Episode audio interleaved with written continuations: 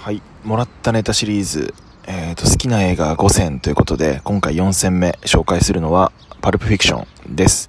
この映画もですね僕が中1とか中2とかに見た映画だと思うんですけどこれもねむちゃくちゃ好きなんですよね。もう何回見たか分かんないぐらい好きですね。うん。でただねこれ何が好きどこが好きってなんかよく分かんないんですよね。なんかストーリーも別に普通だし普通まあオムニバス形式っていうのはちょっとあんまりないタイプですけどとは言ってもまあ別にそんな目新しいもんでもないし何がいいんだろうって考えた時になんか単純に雰囲気が好きなのかもしんないですね。なんか音楽もいいしその世界観もいいしあとなんだろうな。